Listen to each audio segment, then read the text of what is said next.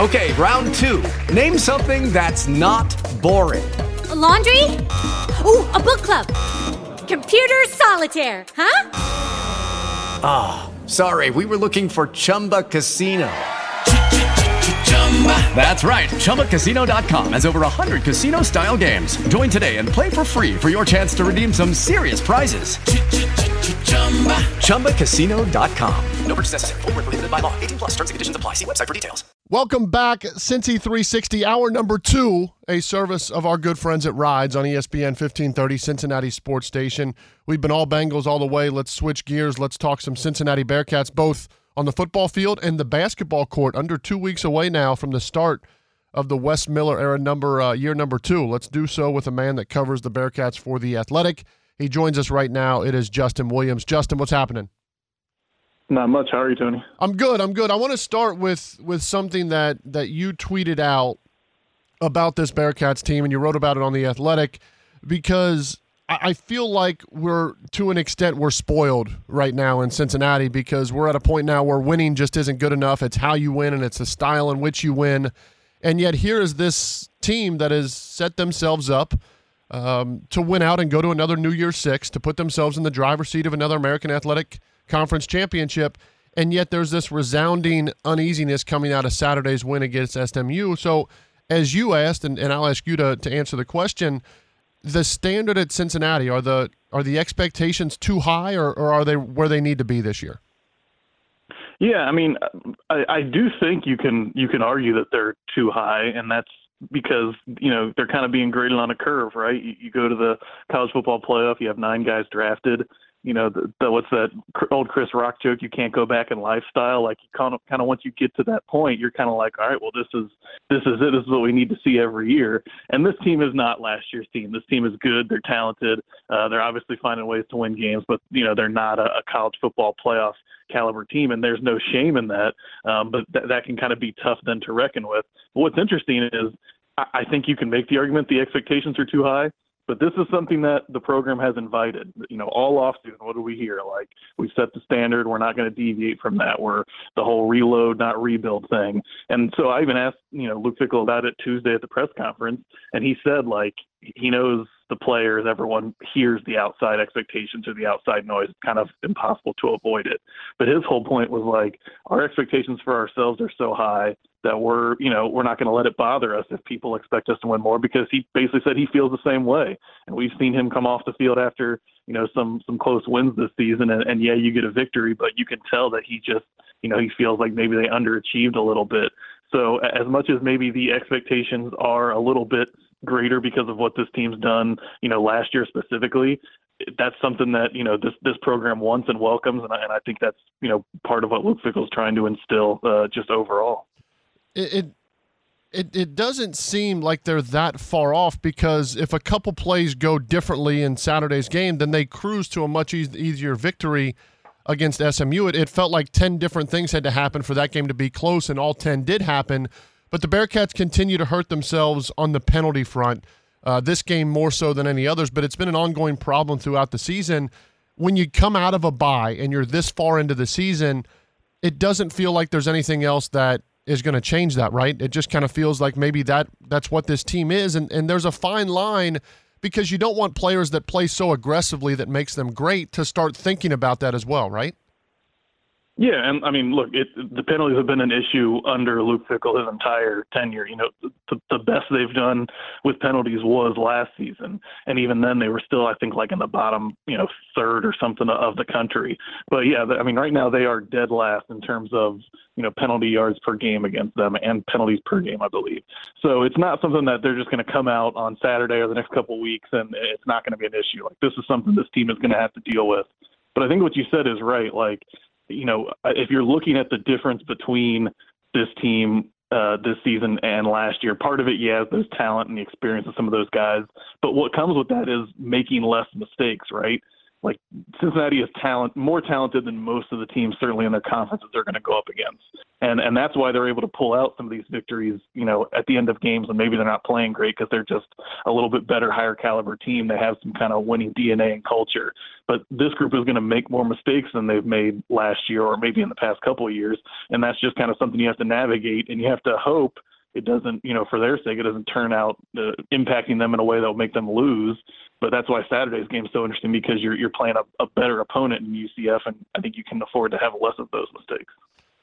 Ben Bryant, uh, for much of the season, has been solid. He struggled on Saturday, and the wind had a lot to do with that.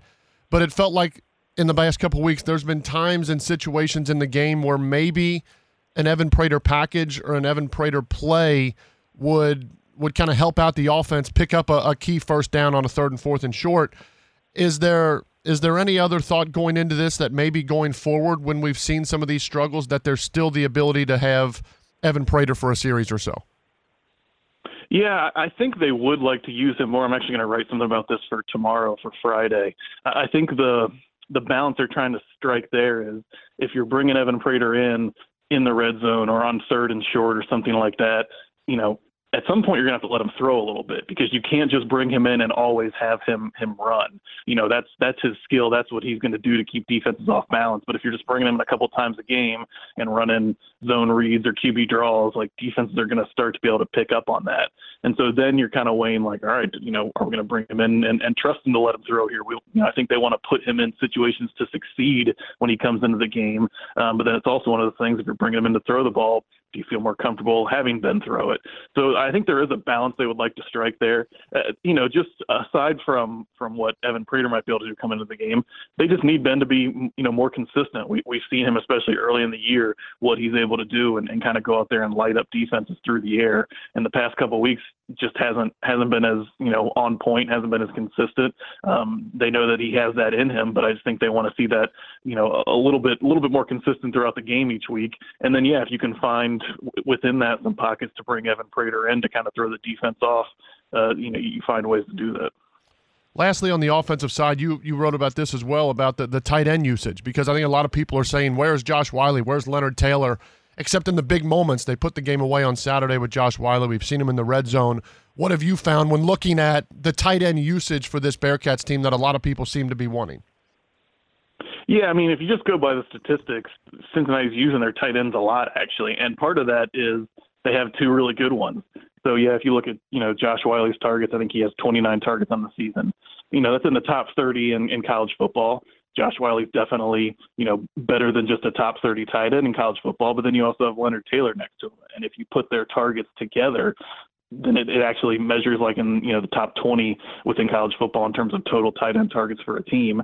But then the other thing you look at is Cincinnati's got really good receivers too, like Michael Mayer for Notre Dame, great tight end, and obviously he he leads the country in targets for tight ends. Notre Dame doesn't have very good receivers though. They have to feed Michael Mayer the ball. So if you're kind of trying to force feed Josh Whyle and Leonard Taylor a little bit, that's fine. Those guys are really good players but that means less targets for Tre Tucker, less targets for Tyler Scott, less targets for Jadon Thompson. Uh, and I think, you know, uh, we talked about maybe some of Ben's inconsistencies and struggles. One of the things he's done really good all year is distribute the ball. He doesn't really key in on anyone. He's not trying to force feed someone the ball within the game. He's distributed his targets pretty well. So there's certainly room where you could get Josh and Lenny the ball a little bit more, but it, it is a balance because on this team, there's a lot of guys who, you know, are, are worthy of getting targets and have shown what they can do with it. Justin Williams covering the Bearcats for the Athletic, spending a few more minutes with us. Um, UCF on Saturday. We know this is a huge game. UCF coming off a, a bad loss on the road to ECU, but I think that's more that ECU team is better than what a lot of people think, and UC is going to have to see them and Tulane both at home. But as a road test goes outside of Arkansas, this is tough. This is this is going to be the, the next test for this team, and I think when people think UCF, they think explosive offense this UCF team, as it relates to the American Athletic Conference, is exceptional on the defensive side of the ball as well. What does UCF do so well that could cause problems for the Bearcats? Yeah, you know they've been really good in red zone defense, and and up until last week, you wouldn't have said that was a concern for Cincinnati, but that was you know kind of what changed the game um, last week for the Bearcats against SMU. Is they went four for four in the red zone, but only one of those was a touchdown, and they had a couple kind of edge of the red zone possessions that they had to kick field goals on as well. So you know Cincinnati's not going to be able to probably go down to Orlando and, and win that game kicking field goals because UCF does still have a potent offense.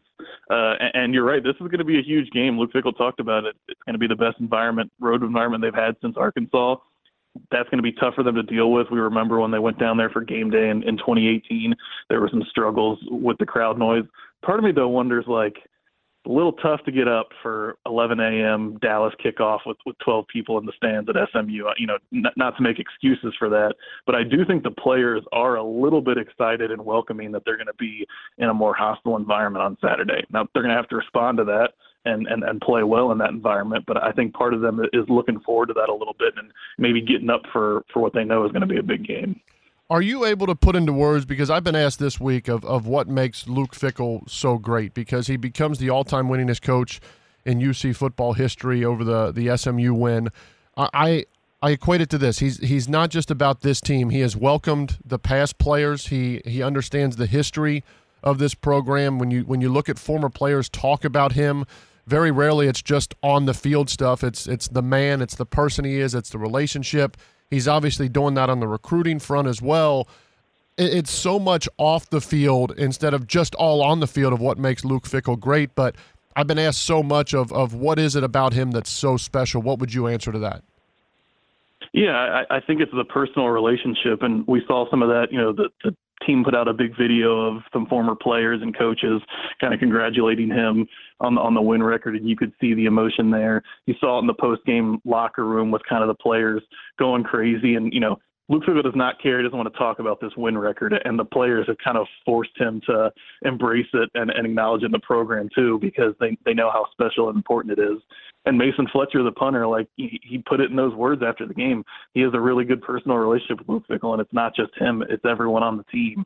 And so, obviously, these guys are here to play football, and you know that's the what they're working toward and the main focus. But I think the fact that Fickell finds a way to have that connection and basically show that you know he cares about you as a human being off the football field. That really seems to resonate with you know a lot of kids of different ages, different backgrounds, and, and I think his ability to do that is what inspires them to be so invested in the program, to to play so hard for him, and to care you know as much as he does about winning. Um, because as talented as they are, you kind of have to. He always talks about getting that players to play above their God-given ability, and, and I think what he does personally with his players uh, allows them to to want to do that for him. Justin, let me let me finish with the basketball side of things because you alluded to this. It, we're, we're so caught up in football, and in this city in Cincinnati, it's the Bengals and it's the Bearcats and it's what's going on that I think sometimes college basketball just sneaks up on everyone. And as you alluded to, we're under two weeks away from tip off of year two in the Wes Miller era. It has been a great offseason for Wes Miller. They've added to this team. Uh, they've they've added the depth. They've went to the transfer portal. They've got some uh, freshmen coming in. We're obviously seeing what they're doing for 2023. How does that change the expectations in year two for Wes Miller? We know what lies ahead next year in the Big 12. What does that mean for this year's team when you're setting the bar at the beginning of the year with expectations? Where does it start? Yeah, I mean, I, I think you have to look at can they get back to the NCAA tournament, and a big part of that is what you just said. They're going to the Big 12 next year. Like, I, you know, everyone knows how good of a conference that is. I think it's probably going to be an uphill battle, maybe even for a couple seasons, just kind of lay the foundation to be able to compete in in that you know caliber of a conference. It, it's different than football. They don't necessarily have you know, kind of the infrastructure foundation built the way the football program does to to go in and compete right away in the Big 12. But you know, all right, you can maybe increase the optimism or increase the patience for that move a little bit if you can get back to the NCAA tournament this year, or, or you know, make some progress and and show kind of what you're moving towards. So I don't want to say that this team needs to make the NCAA tournament or that that's the expectation, but I think if they can play in a way where that's a realistic opportunity for them down the stretch, in February and, and March when football's over and, and fans start to maybe turn a little bit more towards basketball. I think that could be a, a huge key for, for Wes Miller, kind of building that momentum and that, that fan base excitement as they move into the Big 12 is, all right, you know, maybe have a chance to, to get back and, and be around the fringes of the NCAA tournament conversation this season. Yeah, I think that's where it starts. And with that, you see the momentum continue to build for Wes Miller and what he's doing with the Cincinnati Bearcats. Uh, Justin Williams covering the uh, the Cincinnati Bearcats for the Athletic. Do you have a prediction for Saturday at what they call the bounce house? How do the Bearcats go in there and win? Yeah, I actually think we're going to see maybe a little bit of a spark light for for Cincinnati. I know a lot of fans are worried that the way you know the the win margin has kind of shrunk the past couple of weeks. I just think Cincinnati flips it a little bit. I don't I don't know if I'm going to say it's a blowout, but I think they they win by you know, 9, 10, 14 points and just kind of kind of get their act together a little bit because uh, I actually think the environment and, and uh, the weight of this game is going to play in their favor. I love it. Quieting the noise on the road. And again, if they do that, then their, their toughest test going forward will be home games to get themselves back to the title game and potentially get themselves back to a New Year's Six game. So everything's still ahead of this Cincinnati Bearcats football team. Justin Williams Fantastic stuff for The Athletic. Go subscribe. Follow him on Twitter. Justin, we appreciate your time each week. Thanks, Tony. Yes, sir. There he is, Justin Williams covering the Bearcats for The Athletic. We got to get to a break. When we come back, talkbacks. The Thursday edition on Cincy 360 right here on ESPN 1530 Cincinnati Sports Station, a service of our good friends at Rides. Lucky Land Casino asking people what's the weirdest place you've gotten lucky? Lucky? In line at the deli, I guess? Aha, in my dentist's office. More than once, actually. Do I have to say? Yes, you do. In the car before my kids' PTA meeting. Really? Yes. Excuse me, what's the weirdest place you've gotten lucky? I never win and tell. Well, there you have it. You can get lucky anywhere playing at LuckyLandSlots.com. Play for free right now. Are you feeling lucky? No purchase necessary. Void where prohibited by law. 18 plus. Terms and conditions apply. See website for details.